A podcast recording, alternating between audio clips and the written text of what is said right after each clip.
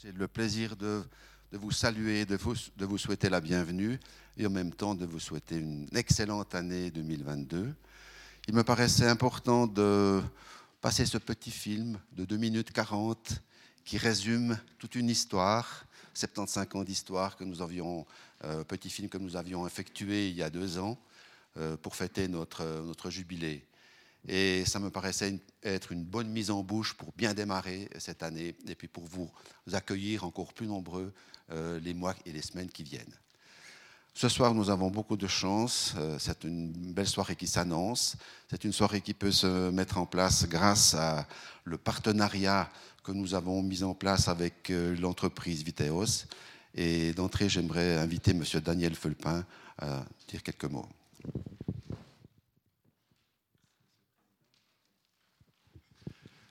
Voilà, bonsoir à, toutes et à tous. Euh, nous sommes très heureux de vous accueillir ici ce soir pour cette conférence intitulée Solar Stratos, vision de l'innovation et esprit de pionnier, euh, qui vous sera présentée bien évidemment par celui qu'on ne présente plus, euh, l'aventurier Raphaël Donjean. Pionnier, Aventurier, écologiste et surtout visionnaire, Raphaël Donjean est un exemple à suivre pour nous pousser à aller toujours plus loin et à croire au potentiel des énergies renouvelables. Ambassadeur de la mobilité électrique et de l'énergie solaire, Raphaël Donjean partage avec Viteos le goût de l'innovation et un engagement à toute épreuve pour un monde plus vert. Désormais, c'est près des étoiles qu'il poursuit son aventure à bord de son avion solaire. Un exploit qui montre bien à quel point tout est possible grâce à l'énergie de notre Soleil. De notre côté, c'est les pieds sur terre que nous l'admirons avec la même motivation à donner le meilleur de nous-mêmes pour l'avenir de notre planète.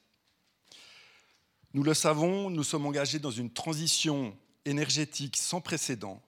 Le réchauffement climatique est une réalité, il nous concerne toutes et tous, et nous pouvons chacun, euh, par nos actions au quotidien, euh, contribuer à réduire celui-ci.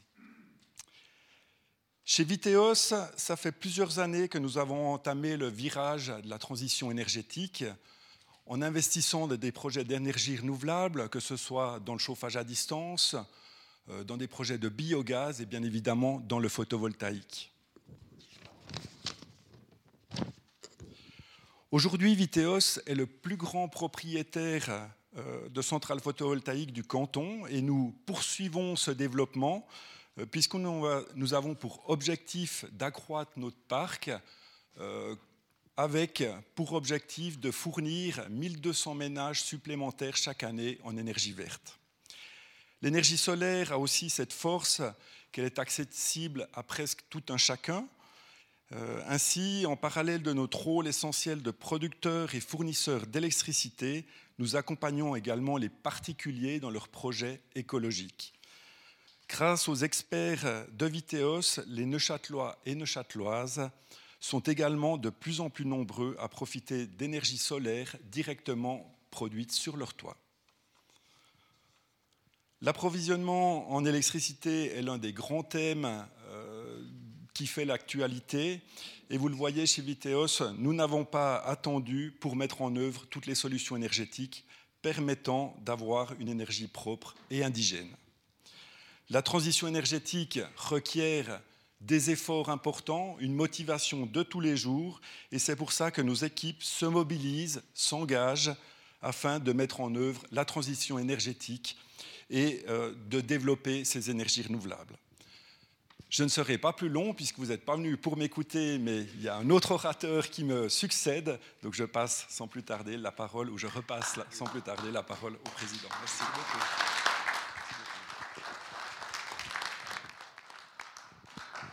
Merci beaucoup, monsieur Didier Fulpin, de ces propos. Vous avez bien sûr constaté que je remplace euh, au pied levé Madame Marilia Zwallen, qui est en quarantaine. Elle m'a chargé de vous transmettre ses amitiés, mais aussi ses voeux euh, les meilleurs pour euh, l'année qui vient. je voudrais juste mentionner que malheureusement la conférence du 17 février, pardon, non, excusez-moi, oui, la conférence que nous avons prévue la semaine prochaine sur Wikipédia, une ressource au temps de la désinformation, est renvoyée au 17 février pour cause de maladie là aussi.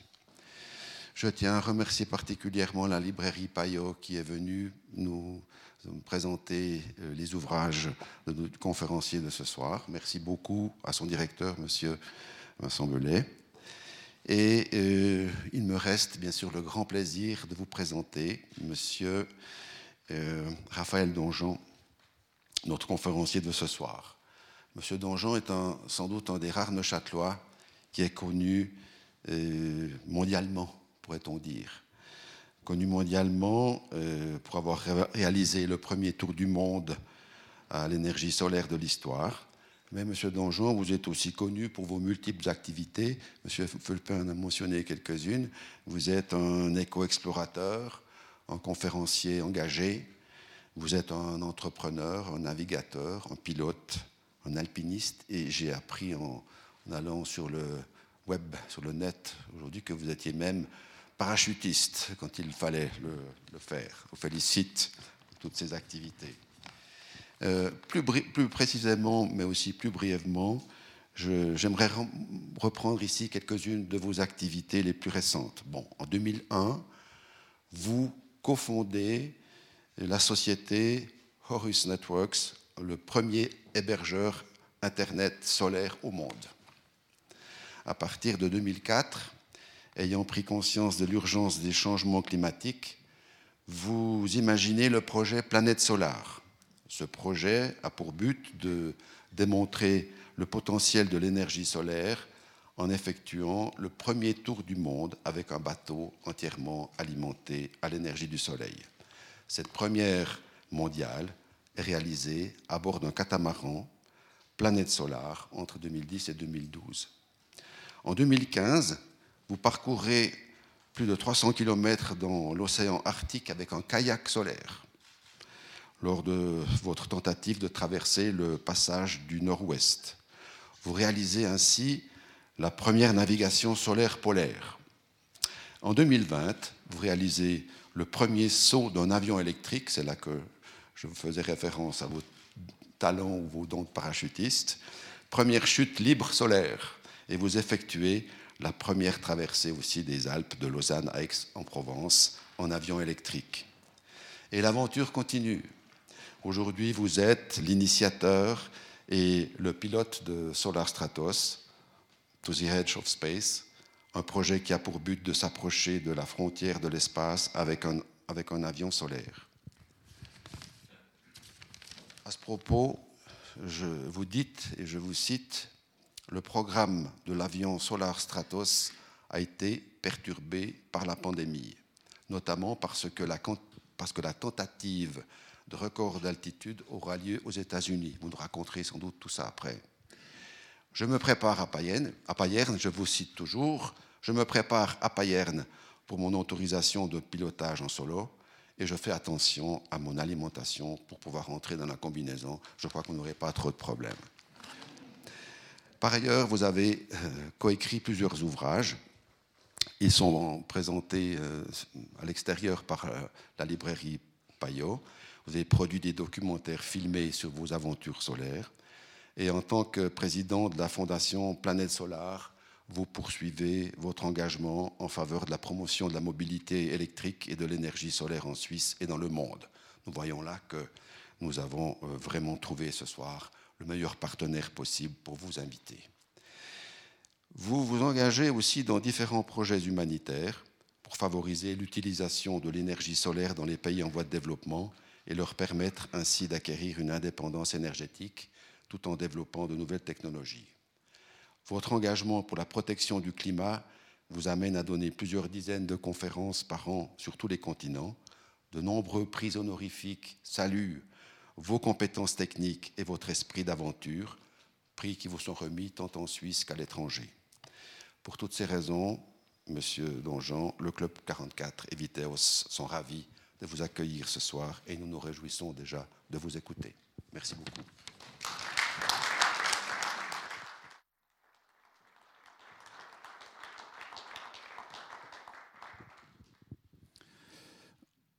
Ben, je suis très touché. On m'a demandé de parler ce soir d'innovation et de l'esprit pionnier. Et moi, ce que j'aimerais partager avec vous, parce que je suis très ému euh, d'être ici avec vous ce soir, c'est quoi l'esprit pionnier? Ben, Aujourd'hui, on est dans une situation de pandémie mondiale. Et puis, je vois beaucoup de personnes ici qui ont un certain nombre d'années de jeunesse derrière eux. Et ça, c'est courageux, mesdames, messieurs. Merci d'être ici. Ça, c'est l'esprit de pionnier. Ça, c'est l'esprit pionnier. Euh, c'est justement savoir, finalement, euh, aller au-delà, peut-être, de certaines peurs, de certaines craintes. Pourquoi? Parce que quand on fait quelque chose qui est pionnier, alors dans votre cas, ben, c'est peut-être de prendre le risque de tomber malade ce soir, et puis peut-être dans certaines aventures techniques, c'est le risque de ne pas réussir. C'est ça l'esprit pionnier. C'est rien de plus que ça. C'est oser faire quelque chose dont on n'est pas sûr de réussir. C'est-à-dire, est-ce qu'on sera le pionnier de la réussite ou le pionnier de l'échec? Et ça, quand on démarre, si on est un vrai pionnier, on ne sait pas. Parce que si on démarre quelque chose et on est sûr de réussir, c'est plus un état d'esprit de pionnier. Donc je suis très heureux d'être avec vous ce soir parce que vous êtes tous un peu des pionniers. Ça me fait très plaisir d'être là.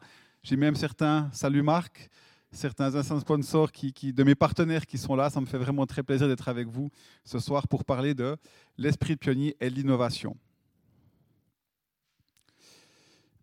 Alors ça, c'est euh, ce que j'ai envie de partager avec vous parce qu'il faut faire peut-être, alors je ne suis pas historien. Est-ce qu'il y a un historien dans la salle? Non, c'est bon, j'ai moins peur comme ça. J'ai envie de faire avec vous un peu l'histoire des pionniers quand même. Hein. C'est quoi Parce que les pionniers, ça fait quand même un certain nombre d'années qu'il en existe. Et euh, j'ai envie de partager avec vous cette, première slide, cette première photo. Est-ce que quelqu'un connaît, alors tu dis rien Marc, est-ce que quelqu'un connaît cette voiture? Trois personnes. C'est bien. Donc cette voiture, c'est le premier véhicule de l'histoire à franchir le mur des 100 km/h incroyable. Il faut savoir qu'à l'époque, je sais aussi qu'on a un médecin qui est ici, hein, certains de tes confrères pensaient que dépasser cette vitesse de 100 km/h, c'était dangereux pour la santé. Vous voyez que des fois, les médecins, ils n'ont pas toujours raison. Hein. En fait, ce n'est pas dangereux pour la santé parce que je pense qu'on serait tous morts aujourd'hui ici. Et, cette voiture, eh ben, ce n'était pas une voiture qui fonctionnait avec de l'essence. Ce n'était pas un moteur à combustion. C'était une voiture électrique la première fois dans l'histoire qu'on a passé le mur des 100 km/h, c'était avec une voiture électrique. Et donc c'est un pionnier, ce monsieur, c'est un ingénieur belge euh, qui est au volant de ce, véhicule, qui avait marié une, une, Parisienne, et puis cette voiture, elle s'appelle la Jamais Contente. Alors je pense qu'il y a trois personnes qui savent pourquoi. Mais alors je citerai les propos, je ne veux pas d'histoire hein, ce soir. Donc ce monsieur, bien sûr, était marié à cette Parisienne. Tous les soirs, il travaillait sur sa voiture très tard le soir, les week-ends. Donc euh, son épouse n'était jamais contente et donc il l'appelait la jamais contente. Une autre histoire de pionnier assez incroyable, c'est l'histoire du premier véhicule solaire de l'histoire. C'est ce véhicule que vous voyez, c'est une Backer de 1915. Bien sûr, hein, les cellules solaires, l'invention de la cellule solaire photovoltaïque, alors le principe c'est 1837, Alexandre Edmond Becquerel, mais les premières cellules qu'on pouvait obtenir sur le marché. Hein, les premières cellules commerciales, c'est 1955. C'est euh, trois ingénieurs du laboratoire Bell qui développent euh, les premières cellules solaires commerciales. Alors vous allez me dire, mais alors c'est étrange, le premier véhicule solaire de l'histoire, c'est un véhicule de 1915. Ben oui, pourquoi? Parce que jusqu'à la Première Guerre mondiale, à peu près le 50% des véhicules automobiles étaient électriques. La qualité de l'essence était mauvaise. Donc finalement, hein, les électrons, ils sont toujours de bonne qualité. Hein, même chez Viteos, c'est juste. C'est pas vous qui allez me contredire. Et donc, ça veut dire qu'on avait une bonne qualité de charge. Alors, on avait des batteries qui étaient peu performantes, 200 hein, fois moins performantes que celles qu'on a aujourd'hui. Par contre, on avait une qualité de charge, c'est-à-dire que le 50% des véhicules étaient électriques. La Première Guerre mondiale arrive, on va normer l'essence et les véhicules électriques vont disparaître. En 1960, lorsque les cellules solaires sont développées, on ne sait plus faire un véhicule électrique, donc on reprend cette voiture de 1960 15. Vous voyez que des fois, l'esprit de pionnier, ça peut être étrange. Hein. c'est quasiment 50 ans plus tard, reprendre une technologie euh, ancienne parce qu'on ne sait plus la développer. ils vont mettre des panneaux solaires sur cette voiture et ils vont faire une tournée mondiale. Là, cette photo a été, a été euh, prise à Rome. Et donc, c'est assez surprenant. Hein. C'est des Américains d'une entreprise comme Bell qui font une tournée mondiale. Ils vont en Amérique du Sud, ils vont euh, en Asie pour montrer le potentiel de l'énergie solaire et de l'électricité. On est en 1960. Plusieurs fois, mesdames, messieurs, dans l'histoire, malheureusement, des technologies, on a raté le virage on a raté le virage. On aurait pu faire un virage et quitter les énergies fossiles euh, bien plus tôt que ce qu'on va le faire, si on y arrive. Voilà une autre aventure assez incroyable, euh, celle d'un autre pionnier, hein, Paul McCready, en fait, qui est un ingénieur américain et qui développe, c'est pas le premier avion solaire, hein, le premier avion solaire c'est le Solar One d'une équipe d'anglais, mais c'est le je dirais, les premiers avions solaires qui ont vraiment des performances qui vont leur permettre de réaliser des vols intéressants. En l'occurrence, la traversée de la Manche en 1981. Donc là, on est en 1981. Hein. Et pour la petite histoire, vous voyez, ce Paul McCready, qui est vraiment un ingénieur assez incroyable, qui est vraiment un pionnier. Et le premier pilote qui va mettre dans cet avion, c'est son fils, Marshall, qui a 13 ans. Parce qu'il faut quelqu'un de léger. Imaginez si aujourd'hui, hein, quand on parle d'esprit de pionnier, ça veut dire quoi? Réfléchissez bien à ça. Hein. Ça veut dire qu'à une époque, on osait mettre un enfant dans un prototype d'avion qui n'avait jamais volé. Si on fait ça aujourd'hui, mesdames, messieurs, ça va mal se passer. Hein. Et en plus, ils n'avaient pas de batterie. Hein. Donc les Américains, eux, se sont dit au départ, c'était vraiment des puristes, euh, ils se sont dit, si on veut être vraiment solaire, ça doit être sans batterie. Donc ils ont volé avec des avions solaires sans batterie, ils ont traversé la Manche, ils ont fait 260 km sans batterie. Alors récemment, j'étais à l'OFAC, hein, donc l'Office fédéral de l'aviation civile. On va avoir une discussion avec eux. Ils m'ont dit Raphaël, ce que tu fais, c'est dangereux. On a vraiment de la peine à te suivre. On ne sait pas quoi faire avec toi ici. Euh, j'aurais juste montré ces quelques projets. J'aurais dit mais c'est ça qui a fait avancer l'aviation. Ils n'avaient pas de batterie. Donc nous, ce qu'on fait, ça me semble quand même beaucoup moins dangereux. Je ne sais pas si je les ai convaincus, mais j'ai essayé en tout cas. Mais ça, c'est vraiment l'esprit pionnier. Vous voyez, euh, dans l'avion, sur cette photo, c'est une femme, Janice Brown, euh, une institutrice, parce que bien sûr, après avoir fait voler son fils, Paul McGrady a eu quelques problèmes avec son épouse, qui n'a plus été d'accord. Hein. donc j'ai la chance de rencontrer Marshall, qui est aujourd'hui un, pionnier des véhicules électriques aux États-Unis, qui fait toujours des projets dans, la mobilité électrique. Et donc, c'est euh, une femme, Janice Brown, qui a été prise comme pilote. Elle faisait 42 kilos donc ça, c'était les débuts de l'aviation euh, électrique et solaire. Une autre aventure extraordinaire, hein, la première fois qu'on s'est déplacé sur une autre planète, c'est euh, Charlie Duke, Apollo 15. Il sera d'ailleurs prochainement ici euh, en Suisse hein, pour, un événement au mois de mars. Je vous conseille d'y aller si vous avez la chance d'y aller, ça sera à l'EPFL.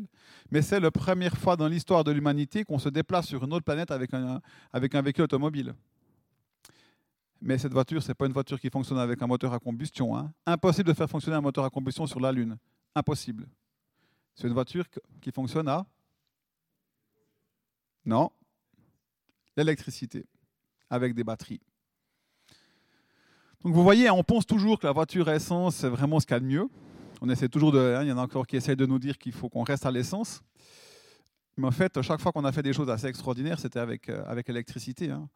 Euh, dans 50 ans, je pense qu'il y aura des historiens qui seront engagés, des sociologues, je sais qu'on a un sociologue ici, et, euh, on se posera la question, mais pourquoi est-ce qu'on a continué de faire comme maintenant, en brûlant ces 300 euh, tonnes de produits fossiles par seconde, chaque seconde, 300 hein, tonnes, chaque seconde, avec des rendements qui sont catastrophiques, de l'ordre de 5% en moyenne, alors qu'il y avait des solutions qui étaient mille fois plus simples.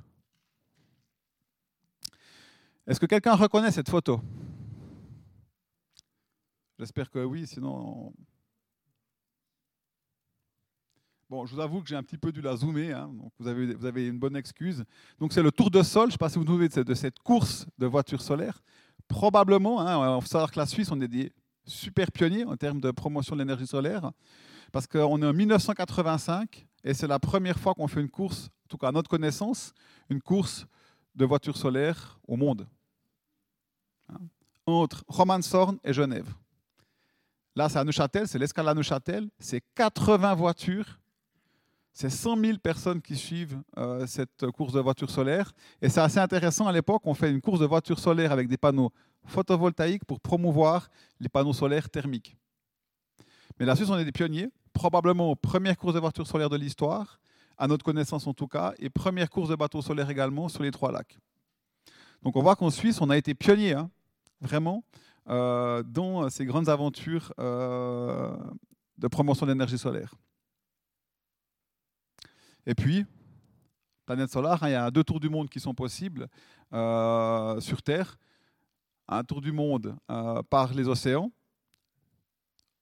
On l'a fait avec Planète Solar, un projet suisse et puis le projet par les airs de Bertrand Picard et André Borchberg. Donc on peut dire que le ciel et les océans solaires sont suisses. Et ça, c'est quand même assez génial. Et j'ai envie de partager avec vous un tout petit film de notre premier tour du monde à énergie solaire à bord de, de Planète Solar.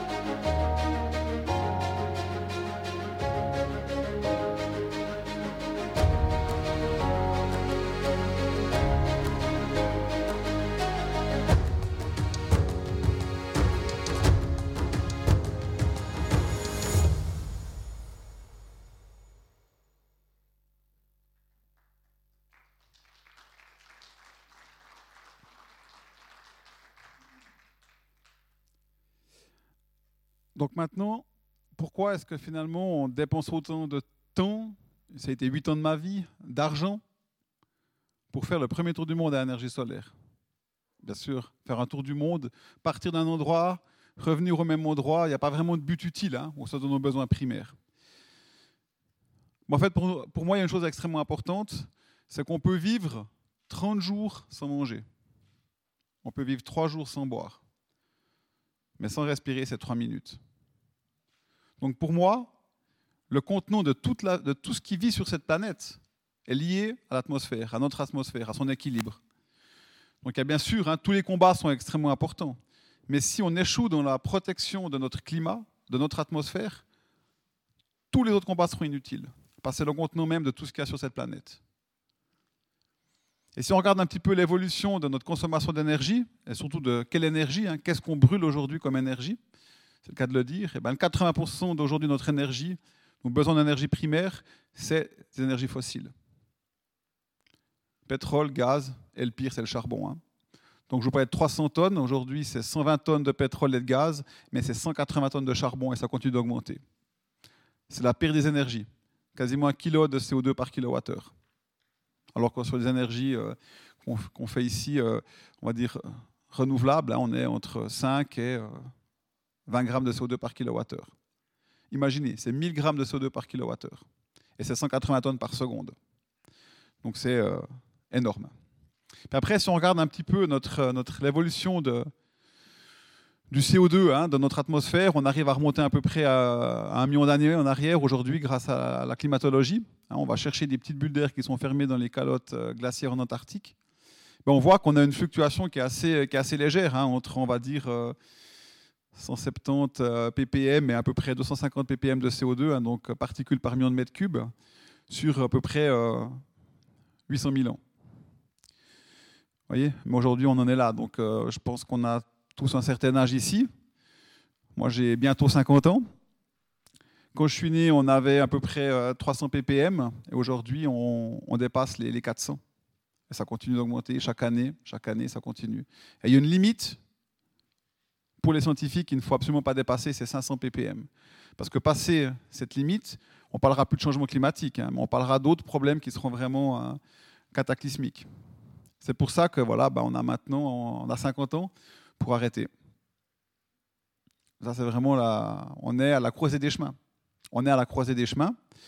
Et il y a autre chose aussi qui m'a qui m'a marqué hein, en tant que lorsque j'ai découvert euh, ce livre, hein, qui est euh, un livre sur la, limite de la croissance, qui a été, euh, qui a été écrit dans les années 70 par plusieurs chercheurs du MIT, sur demande du Club de Rome.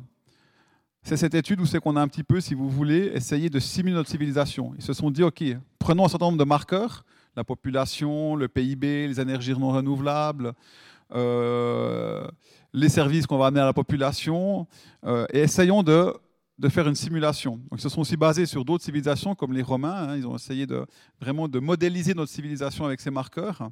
Et puis, ils arrivent à ce schéma. Ils arrivent à cette prédiction. Et déjà, on voit, hein, on a fait une première prédiction en 1970, euh, une autre en 2010. Il y a une petite erreur sur ce, sur ce slide. Et on voit qu'entre la prédiction et la réalité, pour l'instant, les courbes se suivent à peu près. Hein. Et qu'est-ce qu'on observe? C'est-à-dire qu'à partir de 2030, dans une société qui est basée sur des énergies non renouvelables, elle diminue bien sûr, qu'à un moment donné, avec l'augmentation de la pollution, il faut de plus en plus investir pour euh, la population, hein, pour lutter contre les effets des changements climatiques, pour l'environnement, pour les questions de santé publique, ben, à un moment donné, vous avez une diminution de la population. Et dans une société basée sur le capitalisme et sur la croissance, ben, si vous avez une diminution de la population, vous avez un effondrement économique. Alors ça, c'est vraiment peut-être le pire. Hein. Puis 2030, c'est demain. Mais ils ont oublié quelque chose dans cette simulation. C'est notre chance. Qu'est-ce qu'ils ont oublié? J'ai pas compris. Les énergies renouvelables. Donc en fin de compte, la première raison pour laquelle on doit s'affranchir des énergies non renouvelables, c'est pour des raisons économiques. C'est la première raison. Parce que si on amène des énergies renouvelables au système, en fait, on amène de la richesse au système, et à ce moment-là, on arrive non pas à, repousser à l'infini cette, cette, limite, hein, bien sûr, il y a une limite, mais on arrive à la repousser un peu. Il faudra trouver un autre, un autre système que le système capitaliste et le système basé sur la croissance, mais on ne va pas pouvoir tout faire en même temps. Donc, les énergies renouvelables, ça nous permet de nous affranchir des produits fossiles, ça nous permet de protéger le climat et ça nous permet d'amener de la richesse dans notre système économique. Et maintenant, pourquoi l'énergie solaire? Vous me dire, oui, mais Raphaël, il y a plein d'énergie, il y a le vent, il y a l'hydraulique, euh, il y a la biomasse. Mais si on regarde un petit peu le potentiel des énergies euh, renouvelables, et puis si on regarde aussi nos besoins, hein, vous voyez en haut de, l'écran à droite, vous avez nos besoins en énergie pour 2050 et 2100. On voit 2100, 33 terawatts. Ça, c'est de la puissance. Hein. Ce n'est pas de l'énergie, c'est de la puissance. Puis on voit le potentiel des énergies renouvelables. Vous voyez le vent entre 2 et 4 terawatts. Les océans, et les, euh, forces marémotrices, 2 terawatts. Pression de la géothermie, 12 terawatts. L'hydroélectrique, on voit que économiquement faisable, à peu près 1 terawatt. La biomasse, intéressant, hein, entre 5 et 7 terawatts. Mais le solaire, donc je parle pratique, hein, parce que bien sûr, euh, si on regarde le potentiel, c'est, il est colossal, hein, mais pratique, qu'on pourrait extraire de manière raisonnable et économiquement faisable, c'est 600 terawatts on a besoin de 33 en 2100. Donc on a le potentiel. Il n'y a pas de limite physique. bien sûr, vous me direz oui, mais il faut comment faire avec le stockage, le prix, on va y venir. Mais il n'y a pas de limite physique, vous êtes d'accord? Puis maintenant, si on parle du prix, ça c'est aussi quelque chose d'extrêmement intéressant. On observe quoi? On observe que depuis que les énergies renouvelables existent, leur prix ne fait que baisser. Donc bien sûr, il y a encore quelques années, hein, on était euh, à un franc le kilowattheure. Hein. Ça, c'était il y a 10 ans pour le solaire. Euh, c'était 20 euh, fois le prix de ce qu'il y avait sur le marché. Ça paraissait impossible. Mais la bonne nouvelle, c'est que depuis que les énergies renouvelables existent, leur prix ne fait que baisser. Pourquoi? Parce que plus vous augmentez, plus vous industrialisez, vous augmentez le volume, chaque fois que vous doublez le volume, en gros, vous divisez par deux. C'est un modèle qui existe depuis, c'est une règle qui existe depuis 50 ans maintenant. Chaque fois que vous doublez le volume, vous divisez par deux le prix. Intéressant. Et puis si on regarde le prix des énergies non renouvelables, regardez le, nucléaire par exemple, hein, il y a un parti politique qui nous dit qu'il faut revenir au nucléaire. Ils sont pourtant dans l'économie, je m'interroge, ils n'ont pas dû voir ces chiffres parce que le prix de l'énergie nucléaire, il fait que monter. Donc soit l'énergie, le prix de l'énergie, si on prend le charbon, parce qu'une énergie qui est extrêmement disponible, hein, le charbon c'est ce qu'il y a de plus disponible, bien plus disponible que le pétrole et le gaz, ben, son prix est stable. Et toutes les autres énergies qui ne sont pas renouvelables, leur prix ne fait qu'augmenter. Et puis si on regarde aujourd'hui euh, quelle énergie la moins chère, aujourd'hui c'est le solaire. Sur les derniers grands projets de centrales solaires, oh, bien sûr pas en Suisse, hein, parce qu'en Suisse on va produire par kilowatt installé de panneaux solaires à peu près 1000 kWh. Dans les zones les plus ensoleillées de la planète, c'est trois fois plus. Bien sûr, ça change le prix. Mais aujourd'hui, dans des endroits qui sont bien ensoleillés, aux États-Unis, en Espagne, au sud de l'Espagne, on est à peu près à 2 centimes d'euros le kilowattheure. Et ça, c'est extrêmement intéressant. Parce que si on part du principe que d'ici 10 ans, on va doubler notre quantité de, panneaux solaires qu'on va produire, c'est-à-dire qu'on sera à 1 centime d'euros le kilowattheure. Ça veut dire que l'énergie sera quasiment gratuite. Hein. Et ça veut dire que plus l'énergie est bon marché, puis plus on va produire des panneaux solaires avec cette énergie, et plus avec ces énergies fossiles qui sont plus chères, donc ça va faire que c'est encore moins cher. Puis si on continue un tout petit peu, vous allez me dire, oui, mais alors maintenant, il va falloir gérer tous ces, tous ces réseaux, c'est là où ça va être compliqué. Effectivement. Et c'est là où ces messieurs de chez Viteos, je pense qu'ils l'ont compris, tout va changer. Aujourd'hui, on achète à peu près par mois pour un milliard d'énergie fossile à l'étranger, du gaz en Russie hein, et du pétrole en Arabie saoudite. Mais demain, ben, il va falloir produire cette énergie localement. Mais c'est que bénéfice. Ça veut dire que du point de vue géopolitique, on sera beaucoup plus indépendant. Un milliard, au lieu de les envoyer en Russie, euh, j'aime beaucoup les Russes et j'aime beaucoup les gens qui vivent en Arabie Saoudite, j'aime tout le monde, hein, mais on va amener cet argent, au lieu de l'envoyer dans ces pays, on va la dépenser ici localement. Et puis en plus, ça va être favorable pour l'environnement. Alors bien sûr, il faut être capable de gérer. C'est ça, ça, sera ça la difficulté, parce que l'énergie, elle sera quasiment gratuite. Ce sera capable, ce sera notre capacité à gérer ce réseau, à fournir l'électricité quand il faut la fournir, parce qu'on peut pas, c'est difficile de la stocker oui, c'est là où il y a un défi. Mais c'est là où finalement il y aura quelque chose d'intéressant à développer. Ça va être passionnant de faire ça. Il va falloir imaginer les réseaux de demain. Vous aurez votre voiture qui est connectée à votre maison, vous aurez des systèmes de stockage, on a nos barrages, on va imaginer des stockages lacustres, il y a tout, il y a tout à imaginer et c'est extrêmement passionnant. Mais le défi, il est là, être capable de gérer ce réseau. Et puis il va falloir changer notre, manière d'utiliser l'énergie. Aujourd'hui, par exemple, je ne sais pas s'il y a encore des gens qui ont cette habitude, hein, on fait les machines la nuit. Qui c'est qui fait encore sa machine à laver la nuit? Une personne. Vous êtes courageux d'avoir levé la main, monsieur. Je vous félicite. Vous êtes un pionnier. Oui, bah, on avait l'habitude de ça. Pourquoi? Parce que l'énergie était moins chère, hein, parce qu'on avait des centrales euh, qui faisaient du ruban, hein, des centrales euh, nucléaires. Donc il fallait bien sûr utiliser le courant la nuit. Donc on nous a dit, bah, il faut, c'est moins cher le courant la nuit. Mais ça, dans le monde de demain, ce sera complètement, ce sera une hérésie totale. Parce que c'est la journée qu'on va produire plus d'énergie avec l'énergie solaire il faudra faire nos machines, il euh, faudra utiliser l'énergie la journée. Et la nuit, bon, on va devoir se limiter à, aux choses minimum. Hein. Donc la lumière, la télévision, euh, notre ordinateur, ça consomme peu d'énergie. Donc en fin de compte, on doit tout changer. Mais c'est ça qui est génial. Et puis si vous voulez, c'est ça l'esprit de pionnier. Maintenant, il y a les gens qui sont contre les changements, qui sont contre les énergies renouvelables, contre les voitures électriques, qui votent contre la loi pour le CO2. Bah, ça, c'est des gens qui ont peur. C'est la peur. Ce pas des pionniers qu'il y a des gens qui n'ont pas peur, qui viennent qu'il y a une pandémie de voir une conférence. Ça, c'est des gens courageux. Vous êtes courageux. Je ne vous demande pas ce que vous avez voté parce qu'on va rester en bon terme. Mais c'est ça le courage. Puis c'est ça l'esprit de pionnier. Et aujourd'hui, on doit tous être pionniers. Parce qu'on doit faire ce changement tous ensemble. On est dans le même bateau. Hein. on est dans le même bateau.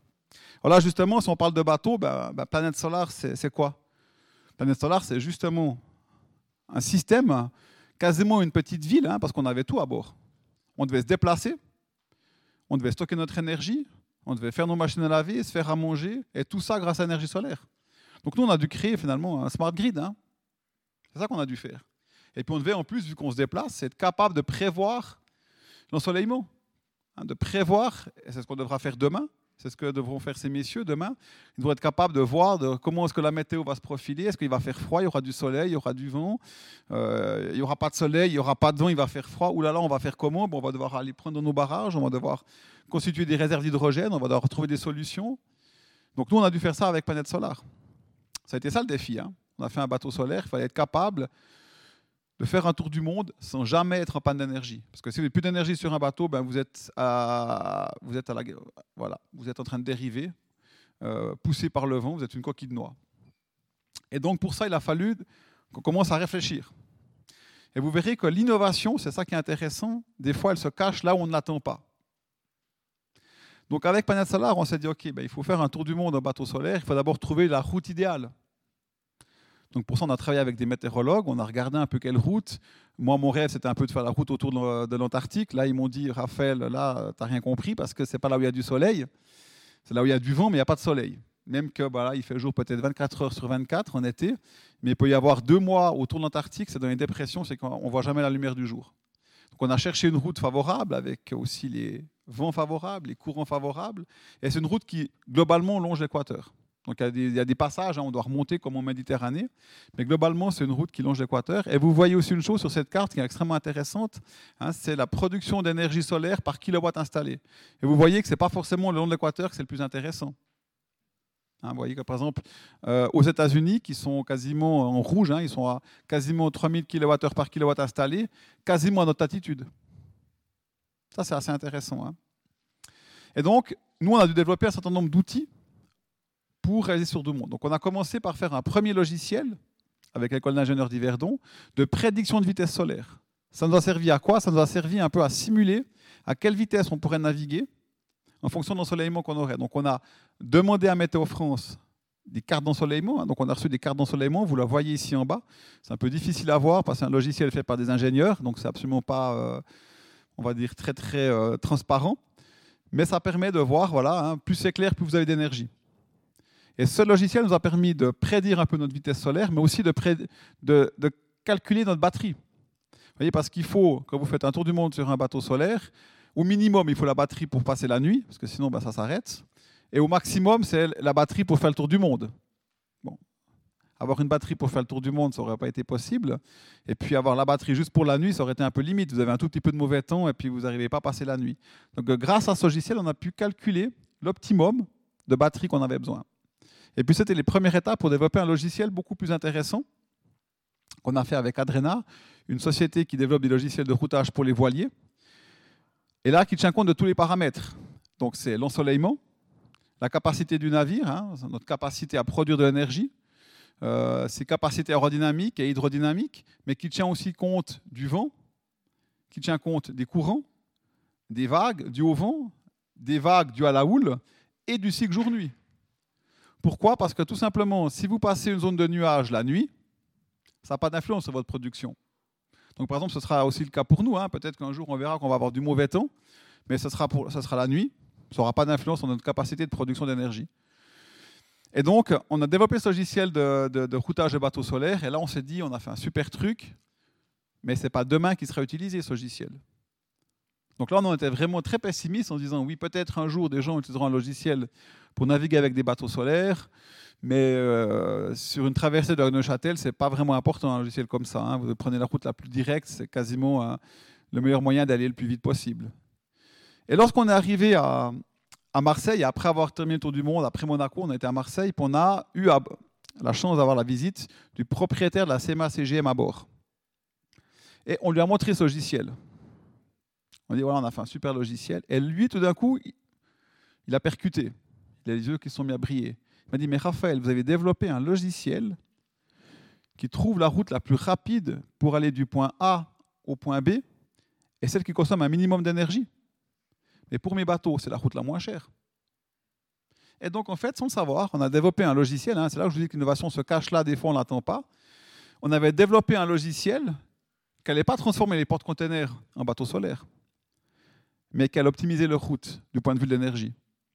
Aujourd'hui, la plupart des bateaux de la CMA CGM sont équipés de ce, logiciel qui était adapté à Drena Ship.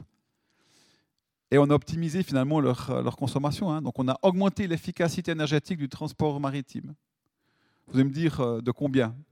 Alors, ce n'est pas énorme, hein. c'est entre 1 et 3% Mais sur une traversée du Pacifique, 1% c'est une tonne de carburant sur un porte-container. Une tonne le nombre de bateaux qu'il y a. Et ça, c'est quelque chose dont on est extrêmement fier. Mais c'était imprévu. C'est innovation imprévue. Hein. donc des fois, euh, On n'a pas beaucoup de mérite. Et aujourd'hui, on continue avec notre fondation, avec la fondation Panel Solar, euh, avec euh, la société Adrena, avec Météo France, un projet européen. On continue le, développement de ce, de ce, logiciel pour les bateaux du futur. Les bateaux du futur, ils ne seront pas 100% solaires. Hein. On a un problème, hein, si on voudrait faire un bateau, un porte-container 100% solaire, on a un problème qui est tout simplement lié à la physique. Quand vous augmentez la taille d'un navire, ses surfaces elles augmentent au carré. Par contre, ses volumes augmentent au cube. Donc quand vous faites un bateau 10 fois plus grand, vous avez peut-être vous avez 100 fois plus de panneaux solaires, mais vous avez 1000 fois plus de poids. C'est-à-dire qu'il y a 10 fois moins de panneaux solaires pour le même kilo embarqué. Et ça ne fonctionne plus. Donc ils ne seront pas 100% solaires. Ils seront, euh, vous le verrez, avec peut-être des kites, ils auront peut-être une partie solaire, ils auront l'hydrogène, ils auront des voiles, comme celle-là, les voiles Michelin. Et donc là, il va falloir les router, ces bateaux. Il faudra avoir des logiciels très complexes qui permettent de trouver la route la plus rapide, puis celle qui va chercher les vents, qui va chercher les courants favorables, ou peut-être le soleil, parce qu'il faut produire un peu plus d'électricité. Et en fait, on développe ce logiciel du futur qui permettra de faire naviguer ces navires du futur. ça, c'est ce qu'on réalise avec, euh, avec la Fondation Panel Solar. Bon, être pionnier, des fois, c'est pas toujours drôle. Hein.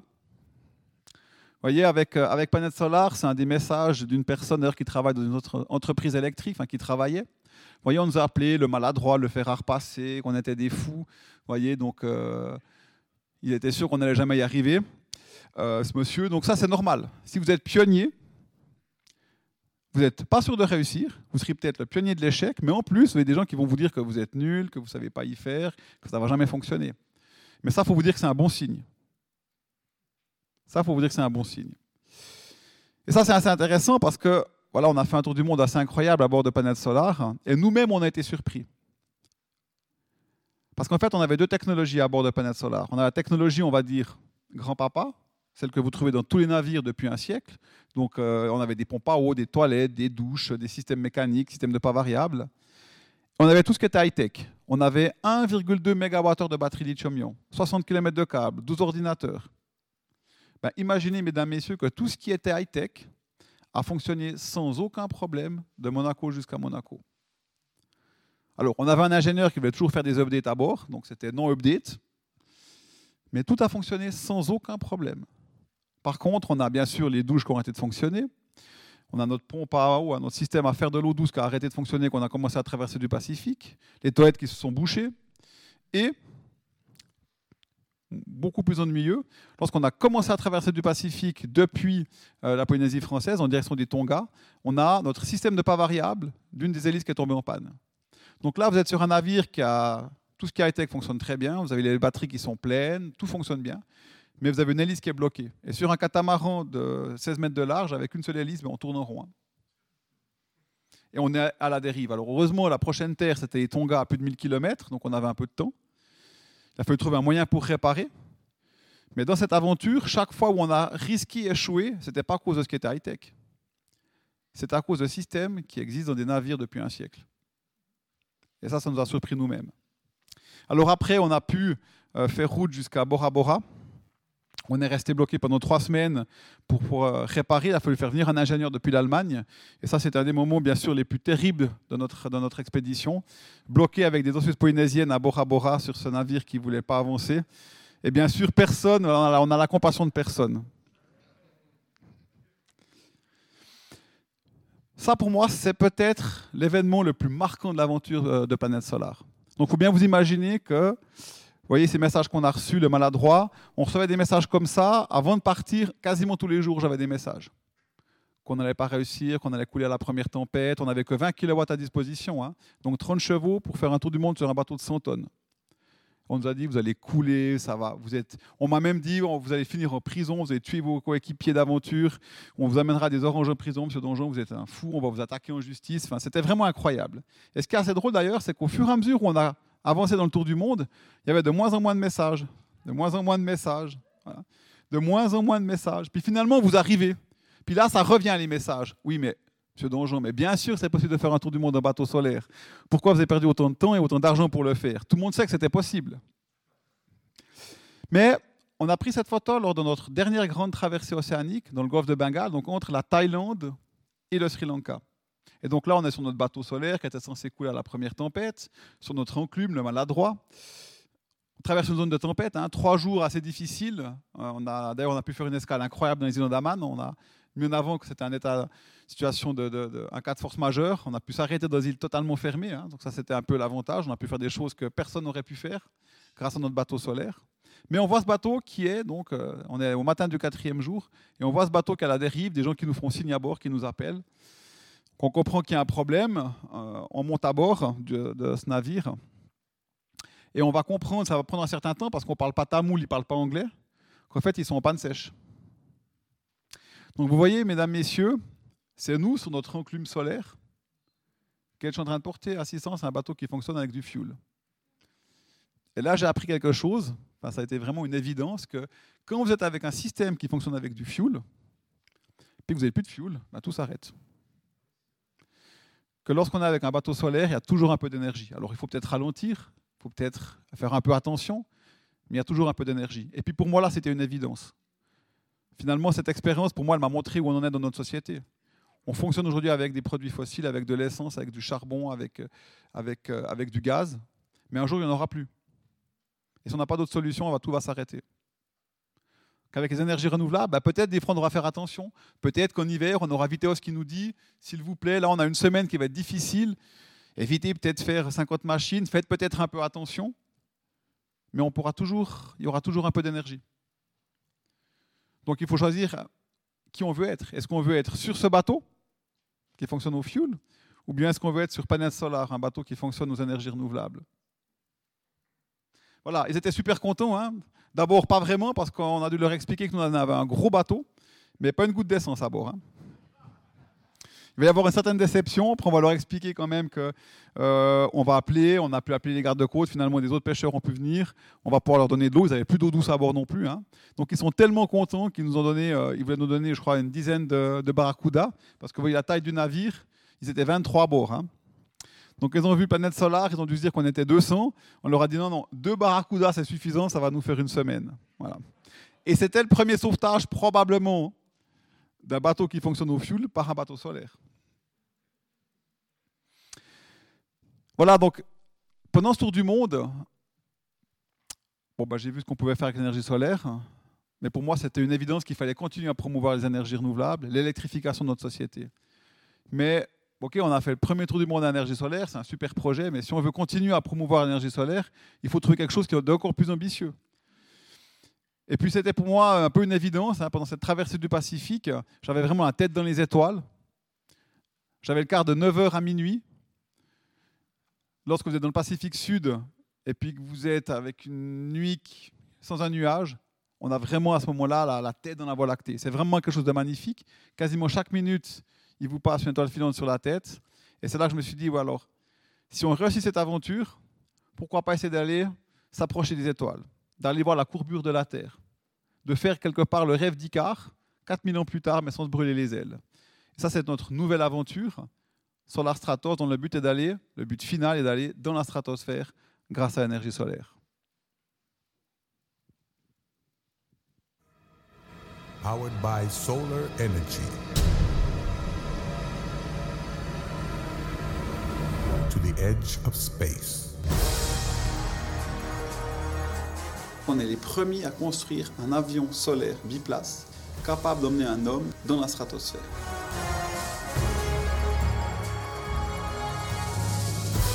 Et lorsque vous êtes les premiers, il faut tracer le chemin, il faut ouvrir les portes. Finalement, la difficulté, c'est de réunir tous ces besoins pour réussir un tel projet.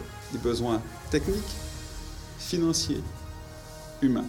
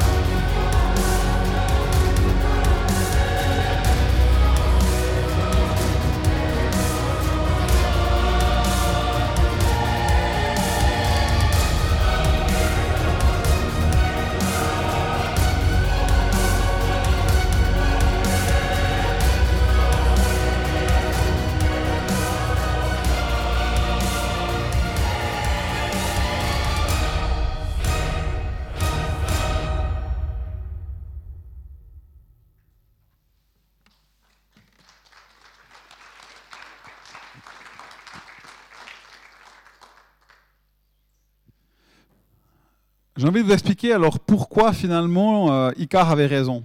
Pourquoi le meilleur moyen d'aller dans la stratosphère, c'est avec un avion électrique et solaire.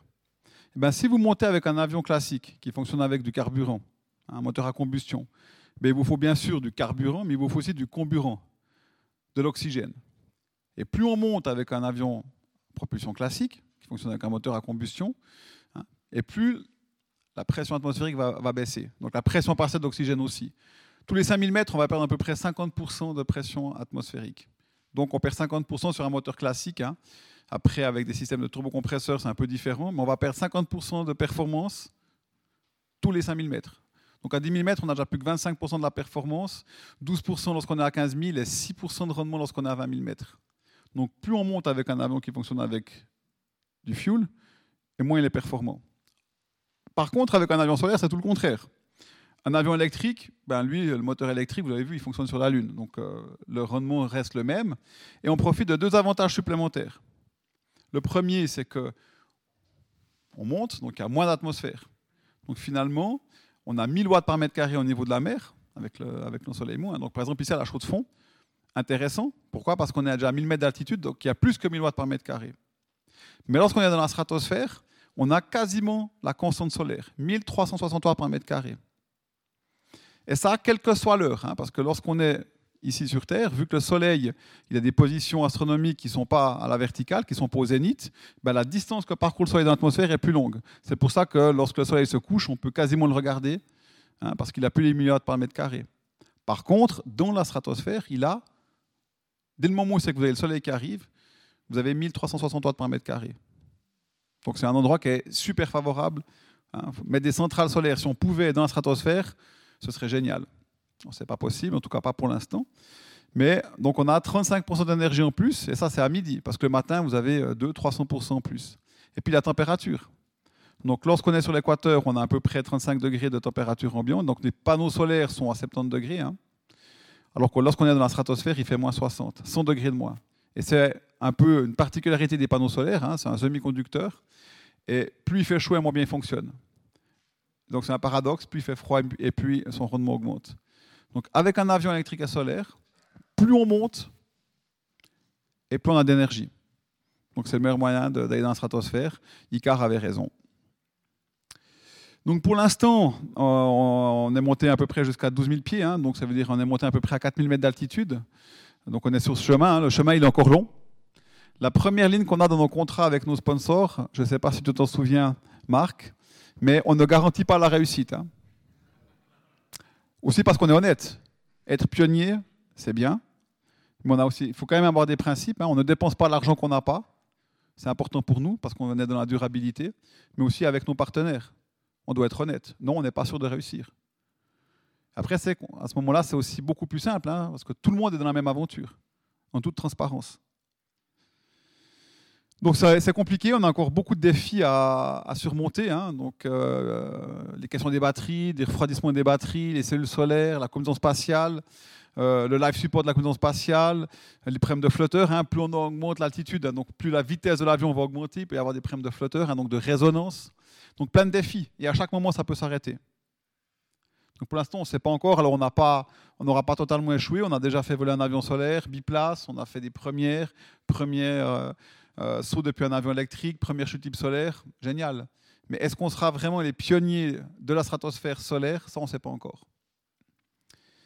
Travailler avec Zvezda, qui développe euh, avec nous cette combinaison spatiale. Hein. Donc c'est eux qui ont, développé la première combinaison spatiale de l'histoire celle de Yuri Gagarin. Donc c'est vraiment génial de travailler avec ces gens.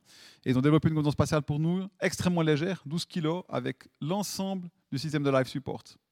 Hein, où je peux rester pendant 5 heures pressurisé, même un peu plus, 6 heures, en respirant de l'oxygène pur. Mais ce n'est pas les seules aventures qu'on fait. Hein. Donc, euh, bien sûr, il y a Solar Stratos, il y a Panel Solar, notre fondation. Mais on fait aussi des trucs, des fois, un peu, un peu fous. Hein, que moi, je trouve aussi euh, qui sont dans cet état d'esprit de pionnier d'innovation on n'est pas tout seul, c'est qu'on a emmené faire au prince Albert de Monaco, donc un chef d'État en exercice, et pas n'importe lequel. Lui, ce n'est pas une démocratie, hein. donc s'il lui arrive quelque chose, c'est un peu compliqué, euh, à faire le premier vol en avion électrique de l'histoire. Donc c'est le premier vol d'un chef d'État en avion électrique. Il savoir qu'il y avait déjà eu une compétition à l'époque Euh, est-ce que quelqu'un sait quel est le premier chef d'État qui a volé un avion tout court? Heureusement, c'est juste, il n'y a pas d'historien, j'avais oublié. Donc c'est Ferdinand Ier. C'est un ami de l'arrière-grand-père euh, du prince Albert de Monaco. Voilà, qui est passé juste devant Roosevelt, qui voulait aussi le faire, mais c'est nous les Européens qui avons fait le premier vol d'un chef d'État en avion. Et c'est aussi nous qui avons fait le premier vol d'un chef d'État en avion électrique. Et là, je trouve que ça, c'est aussi l'esprit pionnier. Il a pris un énorme risque. Hein c'est un avion qui a certifié, mais c'était un vol depuis, euh, vous allez voir, j'ai quelques images, depuis euh, Nice jusqu'à Monaco, euh, sur vol de la mer, sur la Méditerranée, avec aucun endroit où se poser s'il y avait un problème. Et ça, c'est pour moi l'esprit pionnier. C'est-à-dire qu'il a été courageux. Le prince Alberto de Monaco m'a dit on y va. Il a même renoncé à avoir un hélicoptère qui nous suivait pour des raisons de sécurité, donc j'étais seul avec lui. Or après, le propriétaire de l'avion, tout d'un coup le matin, il a compris qu'avec 10 millions de RC, ça ne va pas être suffisant. Donc il m'a dit, Raphaël, si tu ne le ramènes pas, ne rentre pas. Enfin voilà, donc je vais partager avec vous. Euh, voilà, on a fait un petit film qui partage cette première qu'on a fait avec le prince Albert de Monaco. Et puis là, la star, hein, c'est lui. Hein. c'est lui qui a eu le courage. Et si on regarde en plus l'histoire familiale, je trouve qu'il a été très courageux de faire ce, vol avec, euh, avec moi.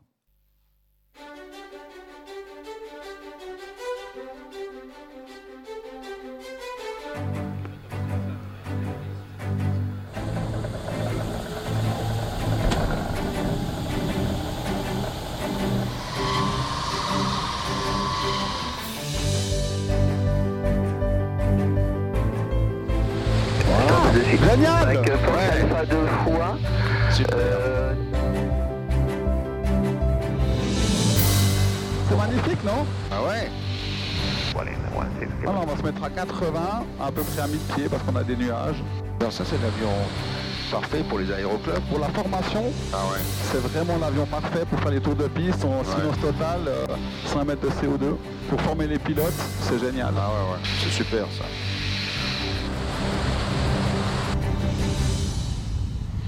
Monseigneur, c'est vous qui volez un avion électrique Toute première aujourd'hui. Quand il a volé en plus, hein Ah ouais, ouais.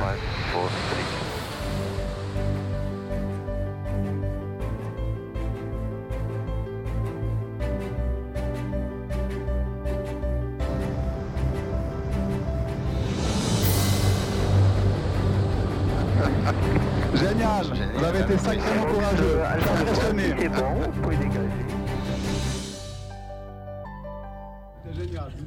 C'est une belle sensation. Puis d'avoir un avion silencieux, c'est quand même quelque chose. Si on veut réduire nos émissions de gaz à effet de serre, euh, ça passe par des solutions comme cela. Bien sûr, l'aviation électrique, mais aussi euh, pour le transport maritime, pour, tout type de transport. Vous êtes fier d'être le premier chef d'État à avoir réalisé un vol sur un, avion ben, électrique? Oui, bien sûr. je connais Raphaël Donjon depuis longtemps et, et c'est un pionnier des transports euh, propres. Et donc euh, c'est formidable de pouvoir faire ça avec lui et euh, on voit vraiment la passion qu'il a pour mener à bien ces, ces projets-là et ces rêves-là.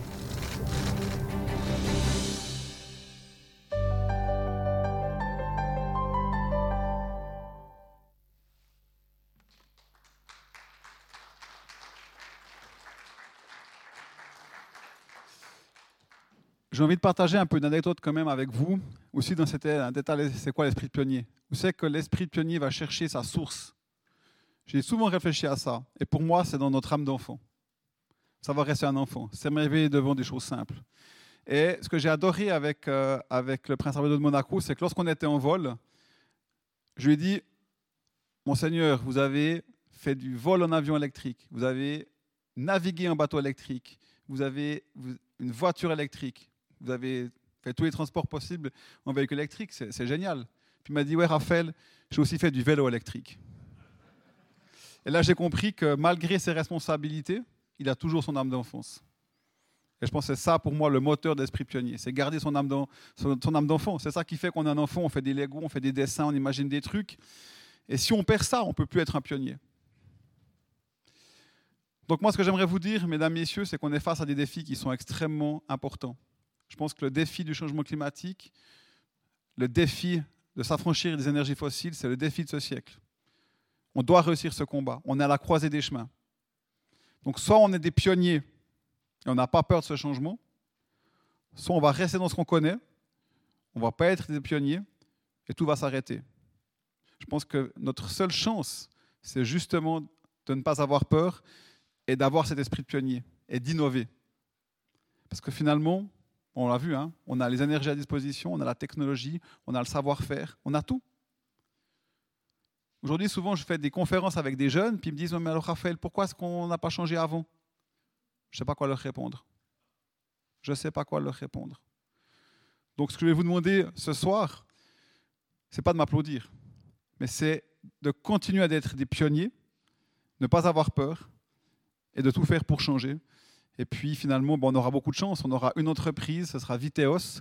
Il y en aura peut-être d'autres. Et c'est eux qui vont nous fournir toute notre énergie. On n'ira pas en chercher en Russie ou ailleurs. On utilisera notre énergie localement. Une énergie neuchâteloise avec le soleil neuchâtelois, le vent neuchâtelois, l'eau neuchâteloise. Donc finalement, c'est une chance pour nous tous. Et pour ça, il faut avoir cet esprit de pionnier. Merci beaucoup.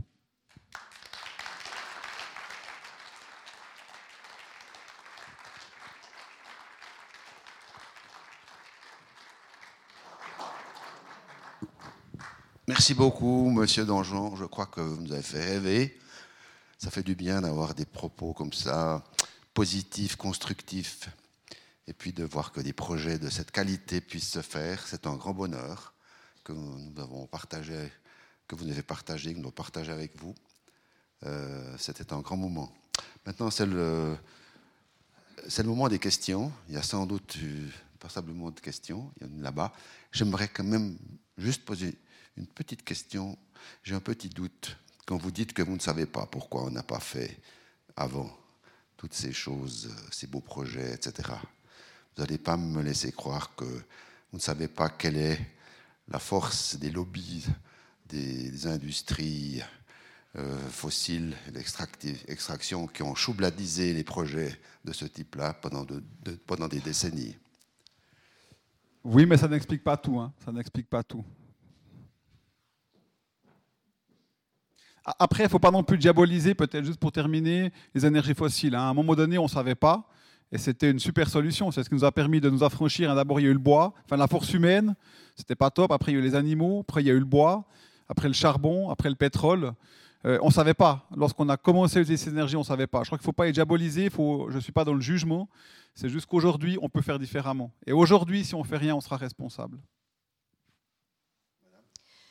Euh, moi, je trouve ça magnifique. Effectivement, ça fait rêver.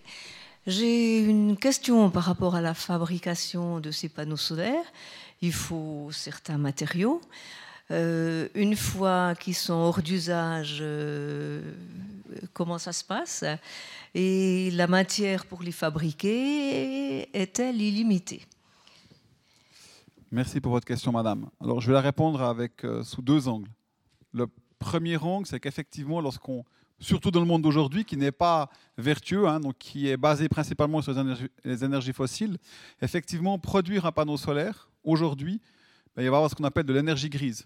Parce qu'il faut extraire la matière première, il faut la transporter, il faut la transformer pour, pour produire le panneau solaire. Ensuite, il faudra l'installer, le panneau solaire, puis il faudra le recycler. Donc aujourd'hui, oui, c'est un impact. C'est juste. De toute façon, dès le moment où on a une activité, dès le moment où Homo sapiens a une activité, il va avoir un impact sur la planète, surtout lorsqu'on est 9 milliards sur une planète de la taille dont, on a aujourd'hui. Simplement, le retour d'investissement, en termes d'énergie, aujourd'hui sur un panneau solaire standard, ici en Suisse, c'est environ 18 mois, entre 18 et 24 mois. C'est-à-dire qu'en deux ans, il aura produit l'énergie qu'il faut pour le fabriquer et le recycler. Donc il y a quand même un, potentiel, hein, vu qu'un panneau solaire a une durée de vie de 25 ans. Puis après, madame, essayons de se mettre dans une hypothèse. Je vais vous demander de faire un effort avec moi. Mettez-vous dans l'hypothèse où l'ensemble de notre société a réussi à s'affranchir du pétrole et des énergies fossiles. Ça veut dire quoi? C'est-à-dire que les matières premières, on va les extraire avec des énergies renouvelables. On va les transporter avec des systèmes qui fonctionnent aux énergies renouvelables. On va les transformer avec des énergies renouvelables et on va les recycler avec des énergies renouvelables. Il n'y a plus d'énergie grise. C'est fini. On est dans un monde vertueux. C'est la période de transition qu'il faut réussir. Par contre, si on continue à brûler 300 tonnes de produits fossiles par seconde, ça va vraiment pas être bon. J'espère que je vous aurai convaincu, madame. Euh, dans le paysage que vous, que vous nous montrez des sources d'énergie, il y en a une qui n'est pas présente. pour une très bonne raison, c'est qu'elle ne fonctionne pas vraiment à l'heure actuelle, malgré un potentiel envisagé gigantesque, au-delà de tout ce que vous esquissez, c'est la fusion nucléaire. Est-ce que c'est simplement par réalisme que vous ne l'incluez pas dans ce qui se passe? Ou euh, euh, cela changerait-il quelque chose par la suite? Et comment? Une très bonne question, monsieur. simplement, j'ai mis en avant les technologies qui, sont, qui fonctionnent, on va dire, aujourd'hui, dont on est certain qu'elles puissent fonctionner. J'étais un grand défenseur. Hein. J'ai été visiter ITER. J'ai deux copains qui travaillent, qui sont physiciens, qui travaillent à ITER. Mais aujourd'hui, je m'interroge. Je m'interroge pourquoi? Parce que lorsqu'on voit que dans 10 ans, on sera à 1 centime d'euros le kilowattheure avec de l'énergie solaire, je m'interroge sur la faisabilité économique d'ITER, de la fusion thermonucléaire. Oui, on a un potentiel énorme. Peut-être que j'imagine peut-être plus déjà dans l'exploration spatiale, si on veut aller au-delà du système solaire, il n'y a plus d'énergie solaire. Mais aujourd'hui, si dans 10 ans on est à 1 centime, si dans 20 ans on sera à 0,1 centime, comment est-ce qu'on va pouvoir faire de la fusion thermonucléaire qui n'est pas une énergie renouvelable hein? Il faut du deutérium. Il y a une limite quand même, effectivement elle est gigantesque, mais il y a une limite quand même. Et c'est plus limité que le soleil. Je m'interroge sur la faisabilité économique. Et surtout, je me dis, n'attendons pas une éventuelle solution qui n'existe pas encore aujourd'hui, on doit, parce qu'on a ce qu'il faut pour changer. Puis si demain on a de la fusion, bon ben génial, ce sera un truc, de, ce sera un truc encore en plus. Je suis pas contre. Hein.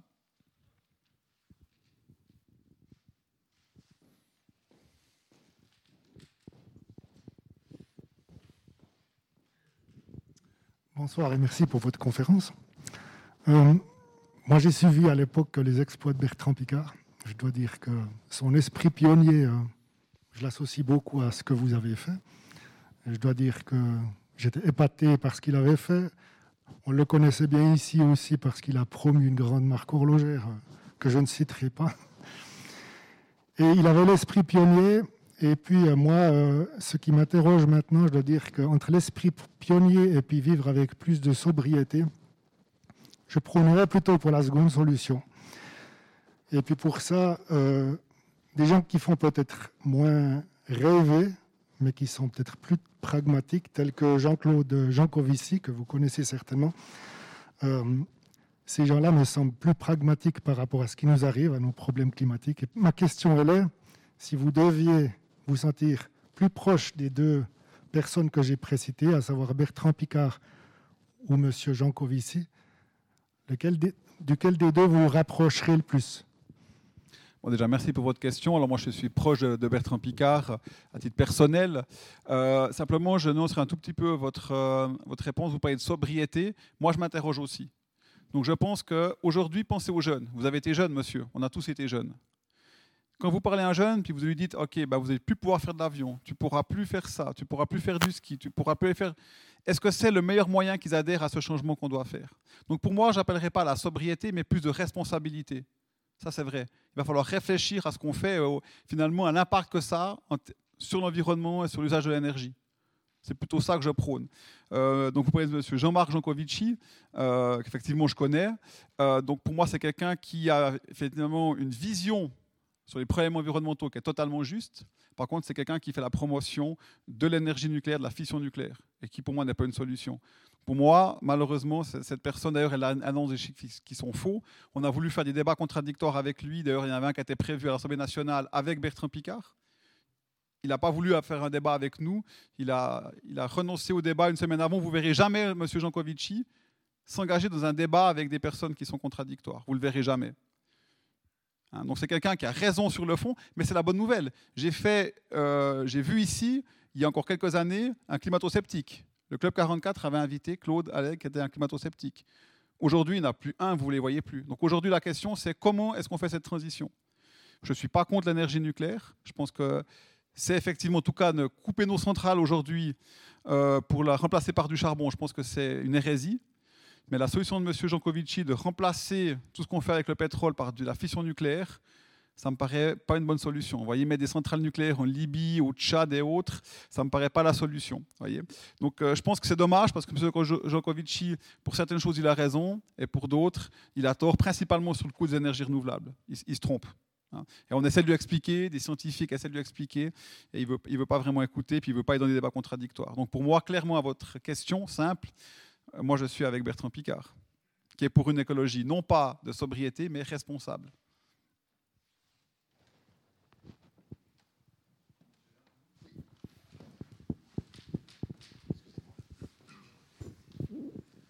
Oui, un grand merci pour votre conférence. Euh, c'est une question qui ressemble un petit peu à la, précédente, justement sur les années qui, vont venir, sur ces années de, transition. On voit aussi le chef de l'État français qui, a envie de promouvoir les petites centrales nucléaires. Les centrales nucléaires sont en train de se... il y a énormément de centrales nucléaires qui vont se, être construites dans, le monde. Et en même temps, on voit l'Allemagne qui a arrêté toutes ses centrales nucléaires et qui recourt massivement actuellement au charbon la Suisse entend le Conseil fédéral euh, l'impression qu'ils se sentent un petit peu dépourvus. En tout cas, il n'y a, pas un, a pas un langage clair euh, du politique par rapport à ça. Entre développer plus de solaire et actuellement avec nos centrales aussi qu'on est en train de, fermer, quelle est la solution? Parce que maintenant, on voit que l'électrique euh, a le vent en poupe hein, avec les voitures solaires, etc. Enfin, les voitures électriques. il y a de plus en plus d'électricité qui est employée. Euh, moi-même, je viens de passer une pompe à chaleur. Euh, enfin voilà, c'est beaucoup, beaucoup plus d'électricité. Quelle phase, quelle solution on peut avoir pour cette, période transitoire? C'est une excellente question, monsieur. Hein. Donc, il y a plusieurs scénarios qui, existent. Euh, et le problème, ça va dépendre de notre capacité à les mettre en place. Mais si on revient sur votre point, vous parlez des centrales nucléaires. Hein, si on regarde en Suisse, soyons pragmatiques, avec les possibilités de recours que vous avez, construire une nouvelle centrale nucléaire en Suisse aujourd'hui, ce n'est pas impossible, mais il faut 20 ans. Hein, il faudra trouver le fournisseur, celui qui est d'accord de le faire. Euh, puis après, il y aura les oppositions qu'il va falloir gérer. Euh, ça va paraître très compliqué, surtout que je vous rappelle qu'il y a eu une votation populaire pour arrêter le nucléaire. Ça va être très compliqué. 20 ans. Ça veut dire qu'en 20 ans, à mon avis, on peut faire beaucoup de renouvelables. Mais il faut être un tout petit peu ambitieux. Donc il y a des scénarios qui existent. Vous savez que ça parle aussi d'efficacité énergétique. Hein. Il y a encore beaucoup de cantons, ce n'est pas le cas de Neuchâtel, où on fait du chauffage électrique. Vous avez fait une pompe à chaleur, pourquoi? Parce qu'avec forage, vous avez fait ou bien sans forage? Vous pas, voilà. Donc vous avez quand même une COP à 3, vous voyez, hein. donc il faut trois fois moins d'énergie qu'un chauffage électrique. Vous voyez, donc si on remplace tous les chauffages électriques du canton de Fribourg, du canton du Valais, puis de certains cantons suisses allemands, on va déjà économiser un certain nombre de centrales. Donc il y a des stratégies qui existent, qui sont efficacité énergétique, promotion des énergies renouvelables. Mais c'est clair que si on est contre les éoliennes, parce que c'est pas joli, contre les panneaux solaires, parce que c'est pas bon pour les poules, contre la géothermie, parce que ça fait des tremblements de terre, contre la biomasse, parce que ça sent mauvais, contre les centrales nucléaires, parce que c'est parce qu'il faut non plus pas les faire, contre les centrales à gaz, et puis qu'il faut pourra plus acheter l'énergie à l'extérieur, puis qu'on va devoir arrêter nos centrales nucléaires, puis arrêter d'acheter du produit fossile à l'étranger, on va avoir un problème. Ça c'est juste. C'est pour ça que le Conseil fédéral a commencé à nous éduquer nous dire attention, on va peut-être manquer d'énergie. À mon avis, c'est une stratégie plus sociologique pour rejoindre, euh, je ne sais pas où, Monsieur le Président, euh, que, uniquement politique. Donc il y a des scénarios qui existent. L'OFEN a mis des scénarios en place. Il y a plusieurs scénarios qui existent qui sont totalement réalistes. Mais maintenant, dans un pays comme la Suisse, ce qui est compliqué, c'est la mise en place ce n'est pas, pas vraiment technique, hein, ce n'est pas vraiment économique, c'est plus, à mon avis, politique. C'est toutes les possibilités de recours que vous avez. Vous avez vu, il y a, il y a, un projet de biomasse qui a été, euh, qu'ils ont perdu au tribunal fédéral. Parce que ça sent mauvais. Vous voyez? 10 ans de procédure. Donc si c'est ça, effectivement, on ne va pas y arriver. Donc il y aura des pannes, et puis une fois qu'il y aura des pannes, l'État va pouvoir prendre des mesures euh, drastique comme il l'a fait avec le Covid, puis à ce moment-là, ben, on sera dans une, plus vraiment une démocratie, mais ça sera peut-être plus efficace. Enfin bon, je ne vais pas plus loin.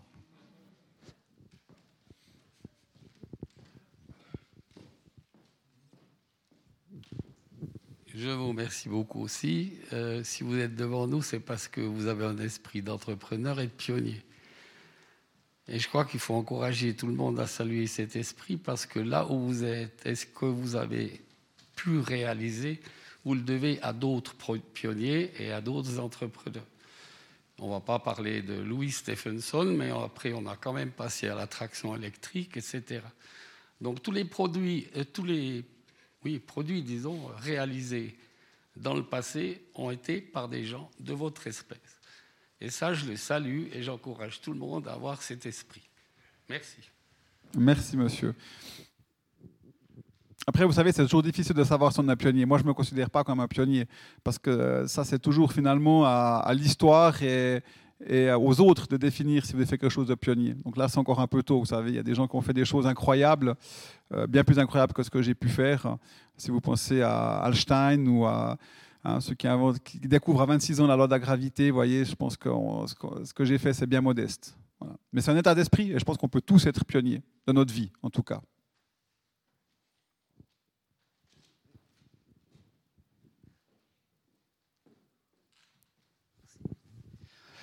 Euh, merci beaucoup pour cette présentation.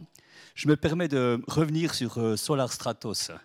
C'est quoi l'agenda pour atteindre des objectifs? Salut Pierre. Je t'avais pas vu. Donc euh, les agendas, ben, c'est le plus vite possible. Maintenant, c'est plutôt ça, nos agendas. Euh, parce que bien sûr, on est dans un monde qui est devenu assez compliqué. Mais l'objectif, c'est l'année prochaine, euh, parce que cette année, ça va être un peu court, l'année prochaine, de faire un, vol à 35 000 pieds, donc déjà d'être l'avion électrique et solaire le plus de l'histoire. Et puis, l'année suivante, euh, de tenter de rejoindre la stratosphère. Mais l'objectif hein, pour nous, c'est de ne pas s'arrêter, c'est de, de réussir. Quand, c'est pas ce qui est le plus important pour nous.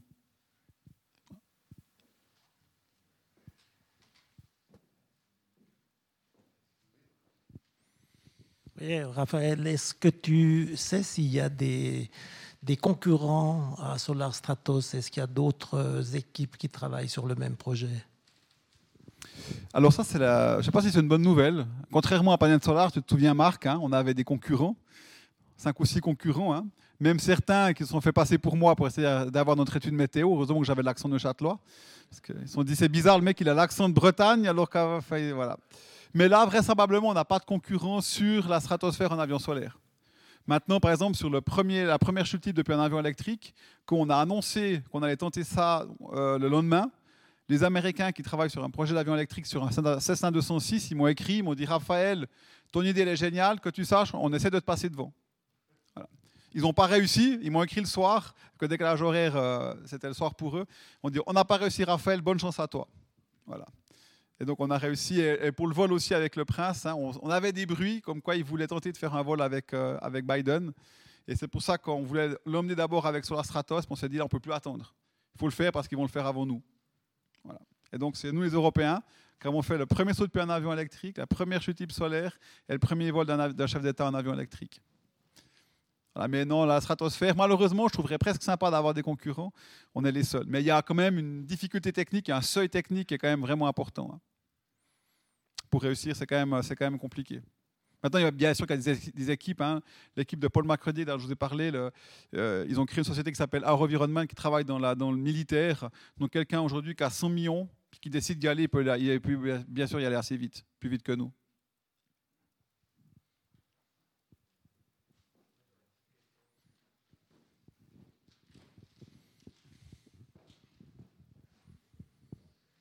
J'ai une petite question technique sur, sur l'avion.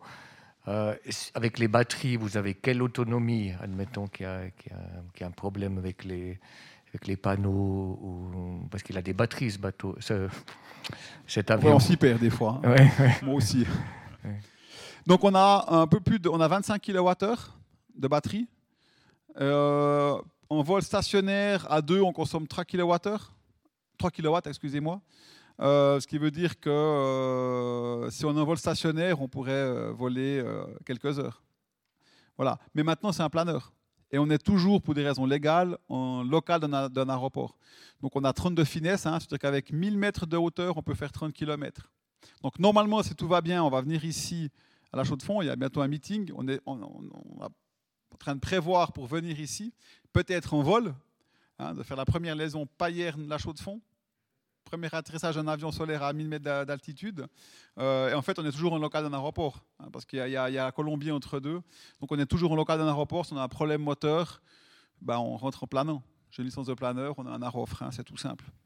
Le risque, c'est le feu. C'est ça qui fait peur à l'autorité.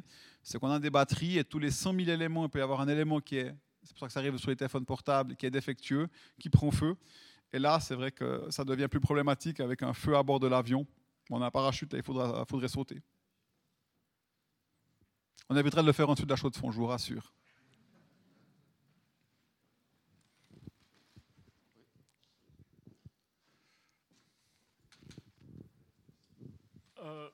pensez atteindre la stratosphère avec votre avion, évidemment, à partir de là, vous êtes obligé de redescendre. Les vols commerciaux fréquents dans la stratosphère risquent de rester très rares. Donc, euh, en vue de quelle sorte d'application des procédés mis au point vous faites ce vol-là Merci pour votre question, monsieur, parce que absolument aucun. Direct, on va dire. Hein. Vous savez, pour moi, ce qui est important, c'est justement, on parlait d'esprit de pionnier, on parlait de rêve, d'état d'esprit d'enfant. Donc, euh, souvent, c'est la question. Ça voudrait dire que dans le monde de demain, on devrait faire plus des choses utiles. Voyez, c'est-à-dire on commence à dire, faudrait plus voler, il faudrait plus prendre un, plus aller faire du ski. Voyez, mais imaginez, monsieur, un instant, un monde où on fait plus que des choses utiles au sens de nos besoins primaires. Bon, on n'est pas là ensemble ce soir. On arrête le cinéma, la culture, on fait des maisons de la même couleur. L'habillement, on va tous habiller la même chose. Il n'y aura plus que se loger, se nourrir et les questions de santé publique. Donc moi, je suis aussi pour faire la promotion de l'inutile, du rêve. Monter dans la stratosphère et redescendre, c'est comme un alpiniste qui monte au sommet de l'Everest et qui redescend. Ça sert à rien. Si ce n'est que, est-ce que ce n'est pas la plus grande différence avec les autres espèces vivantes d'Homo sapiens que de faire des choses qui sont inutiles? La culture, l'art, le cinéma? C'est ça peut-être, c'est là peut-être que réside l'humanisme qu'on va devoir tous acquérir, monsieur, vous ne pensez pas? Alors bien sûr, après notre projet, il a des intérêts indirects. On développe des panneaux solaires avec l'Oxem qui va être utile pour pouvoir faire des installations solaires sur des toits qui ne sont pas assez résistants. Bien sûr qu'il y aura des utilités, mais ça, ce sera indirect. Faire un tour du monde de bateau solaire, ça ne sert à rien. Aller dans la stratosphère, ça ne sert à rien. Mais c'est peut-être ce qu'il y a de plus utile pour moi.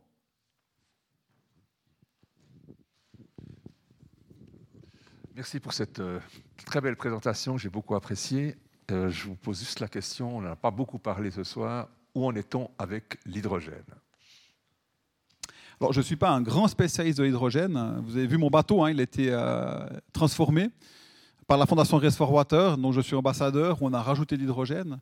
Donc aujourd'hui, l'hydrogène, il faut quand même savoir que ce n'est pas une source d'énergie. Il faut la produire.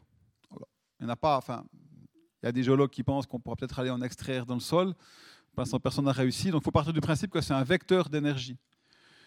Mais il n'y a rien de très compliqué. C'est là où, par exemple, avec M. Jancovici, on n'est pas d'accord. Il dit que c'est compliqué. Bah, moi, je trouve que c'est quand même plus simple de faire de l'hydrogène que faire de la fusion, de la fission nucléaire. Hein. Parce que l'hydrogène, on peut en faire avec une pile et puis un, un verre d'eau. On va faire de l'hydrogène. Donc aujourd'hui, ce qu'il faut, c'est vraiment réussir à upscaler l'industrie. Ça veut dire arriver à des solutions où c'est qu'on arrive à baisser le coût. Techniquement, on sait faire de l'hydrogène vert, hein, donc parce que la plupart de l'hydrogène aujourd'hui est fait à partir du gaz, mais on sait faire de l'hydrogène vert à partir d'électrolyse. C'est relativement simple le procédé, le problème c'est que c'est encore très cher. Peut-être que la vidéo sont d'autres notions des coûts, je n'ai pas suivi, mais pour l'instant on est quasiment à 60 centimes le kilowattheure. Parce qu'il faut la produire, après il faut la passer dans une pile à combustible. Donc c'est trop cher, c'est un problème de coût. Mais là de nouveau, l'Europe va investir, les États-Unis vont investir, tout le monde va investir. Et pourquoi? Parce qu'il y a quand même un problème dans cette transition énergétique. On parle d'un milliard de carburant qui rentre chaque mois en Suisse. Mais tout ce carburant, il est taxé hein, pour la plupart. C'est des taxes qui vont à l'État. Dans le monde de demain, si vous avez une voiture électrique, pour l'instant, vous roulez détaxé. Et comment est-ce qu'on va faire pour savoir que vos électrons, ils ont, vous, avez, vous avez été taxés ou pas? Très compliqué. Peut-être qu'un jour, il y aura des gens qui viendront vendre des panneaux solaires au noir, hein, sous le manteau. Ils auront un panneau solaire, hop, je vous le vends vite que l'hydrogène, on remplace un modèle économique par un autre. Je pense que d'ailleurs, chez vous, Viteos, vous vendez du gaz. Je pense que vous y intéressez. Parce qu'on peut remplacer finalement un produit fossile par un produit qui a d'énergie renouvelable. Et on peut le taxer. On peut lui mettre un certain nombre de. On peut le coder, hein, l'hydrogène. Et après, on peut savoir si vous avez de l'hydrogène pour votre maison, si vous l'avez utilisé pour votre voiture, on pourrait savoir. On pourrait vous... Donc ça permet de remplacer un modèle économique par un autre et ça peut permettre à l'État de taxer, comme il le fait aujourd'hui, euh, l'énergie. Donc tout le monde a intérêt à ce que ça fonctionne. Maintenant, c'est le coût qui est encore relativement élevé. Mais ça va baisser. Hein. Je vous rappelle, l'énergie solaire, quand moi j'ai commencé, plus d'un franc de kilowattheure. Aujourd'hui, 2 centimes.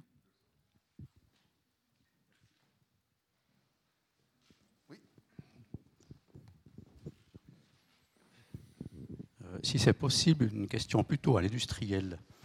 On est un petit canton, si j'ai bon souvenir de mes souvenirs scolaires, c'est l'ordre de 700 et quelques kilomètres carrés. On a quelques cours d'eau, on a quelques crêtes sur lesquelles il y a du vent, on a un peu de surface pour mettre du photovoltaïque. Si on fait le bilan de ce qu'il y a dans le canton, est-ce qu'on pourrait être autonome sur le plan euh, des énergies renouvelables?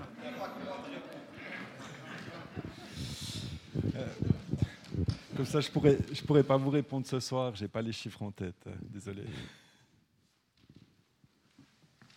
Peut-être juste pour compléter la réponse, Pierre, il ne faut pas voir il faut sortir de cette idée un petit peu neuchâteloise, neuchâtelois.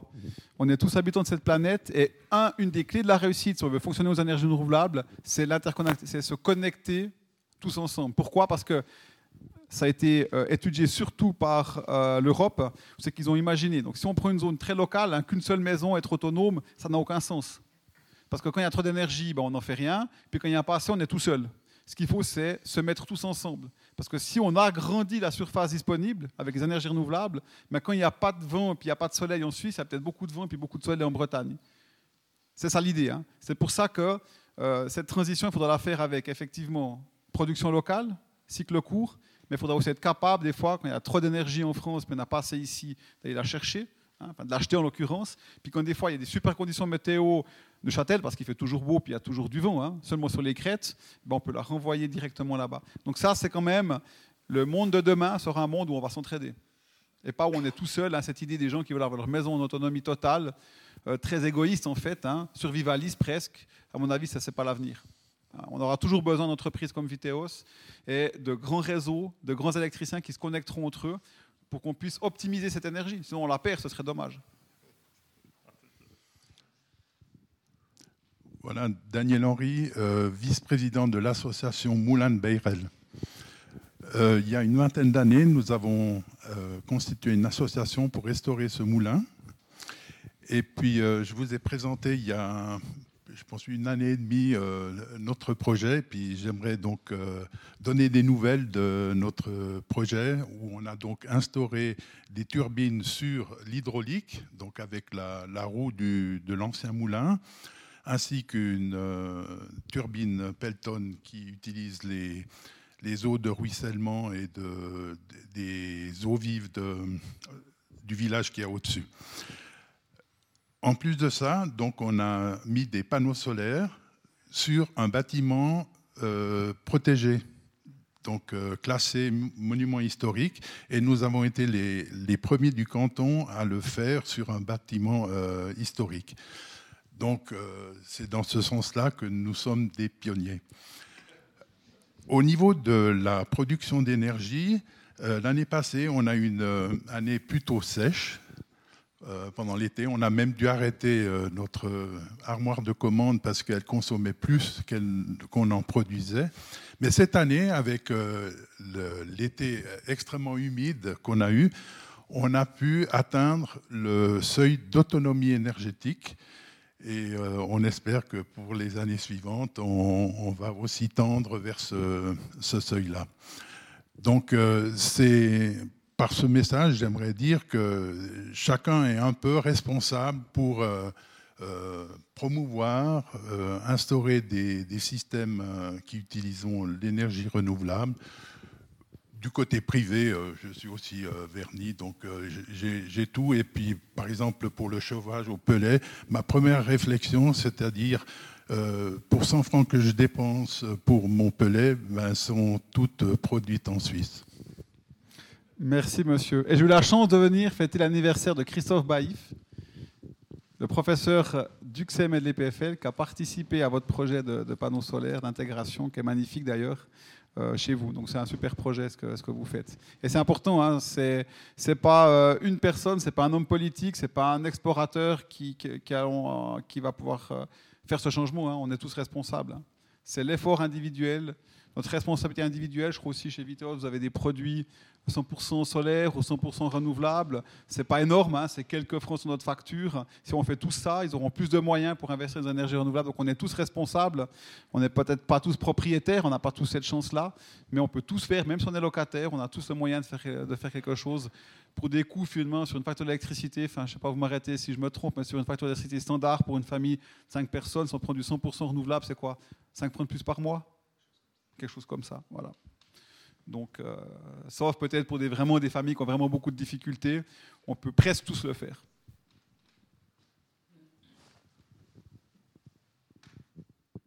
Alors je vous poserai une question, si vous permettez. J'ai pu lire, nous avons pu lire que vous souteniez des projets d'énergie renouvelable dans les pays du tiers-monde. Peut-être pourriez-vous nous en dire quelques mots?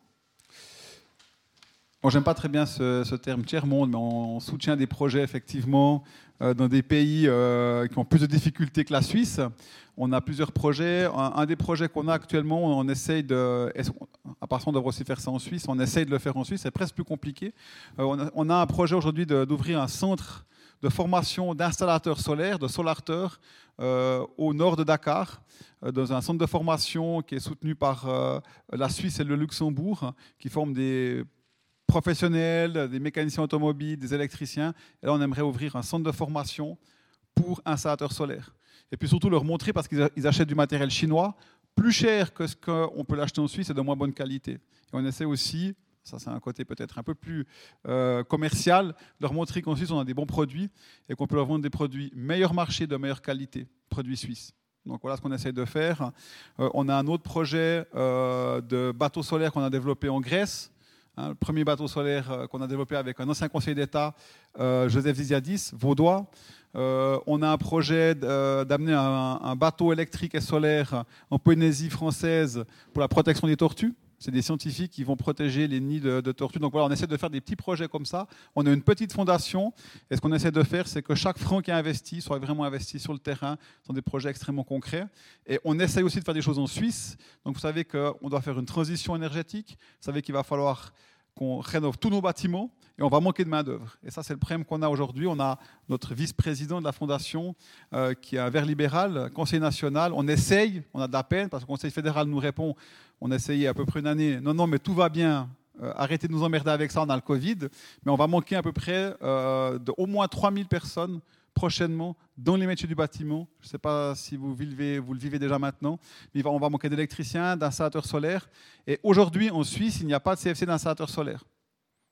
Ça n'existe pas. Donc on essaye, on travaille maintenant, on va relancer avec Solar, avec un certain nombre d'hommes politiques. On va faire du lobby à Berne.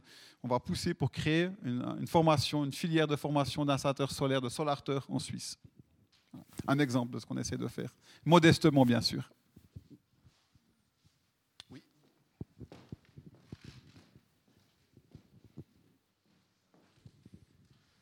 Merci déjà pour votre présentation.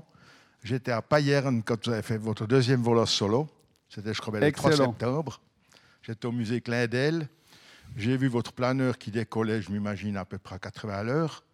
50, 50, on décolle. 50, parce que vous avez une grosse surface. À quelle vitesse devez-vous voler À 28 000 mètres? Pour pas partir en perte de vitesse ou des choses de ce genre-là. Alors, on ne va pas monter à 28 000 mètres, ça, ça me plairait bien, mais ça, on ne va pas y arriver, 28 000 mètres. Ce sera plutôt 18 000. 18 km, 16, 18, ça c'est le début de la stratosphère, on veut vraiment percer la trompe oppose. Et là, si on est à 20 km, euh, on vole, donc la vitesse, bonne vitesse de manœuvrabilité, c'est environ de l'ordre de 70 km/h. Et là, si vous êtes à 20 km, on est à peu près à 210, 220 km/h. True airspeed, hein, vitesse réelle. Voilà.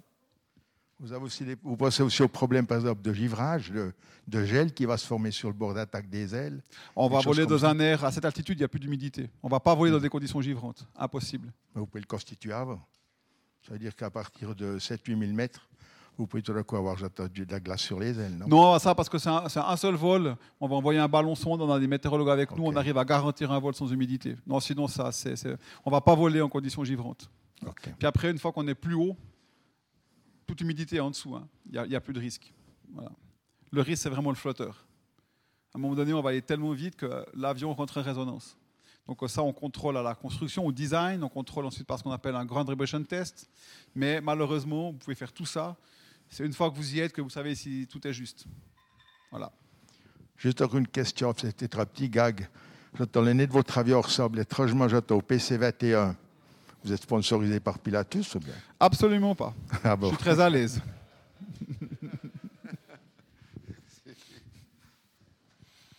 Mais voyez, il est joli. Hein. Nous, euh, en fait, l'image est un tout petit peu. Il manque la ventilation. Je ne sais pas si vous avez vu, on a fait la ventilation. Ça, c'est la part de mon design, hein, parce qu'on travaille avec un, avec un Allemand, enfin, euh, Golagan, qui est le designer de cet avion, qui est un ingénieur, qui est un tournesol, hein, qui est un type assez fou, qui a fait plein de choses incroyables. Et en fait, c'est des Allemands. Vous savez, c'est très moche ce qu'ils font en général. Et là, je me suis battu pour avoir un truc. Si une fois vous venez voir l'avion, si vous voyez des photos de l'avion, c'est un smile, hein. c'est comme un sourire. Voilà. Ça, c'est mon petit coup de design que j'ai fait à cet avion. Malheureusement, sur les images de synthèse, ce n'est pas visible. Très bien, je crois que nous arrivons au terme de cette soirée. Euh, plus de questions, me semble-t-il. Alors, dans ce cas, j'aimerais vous remercier chaleureusement de votre exposé qui nous a réjouis, qui nous a enthousiasmés. Cela a été dit aussi, qui nous a fait rêver, qui nous a donné de l'espoir. Euh, c'était une superbe soirée. Je remercie notre euh, partenaire Viteos d'avoir soutenu cette, cette, invitation. Je crois que nous avons passé un bon moment ensemble. Et j'aimerais vous remercier aussi, mesdames et messieurs, de votre présence. La discussion se poursuivra au bar, ou plutôt à côté du bar, parce que nous avons dû installer des tables, puisque nous devons boire assis, comme vous le savez maintenant. Merci infiniment et bravo.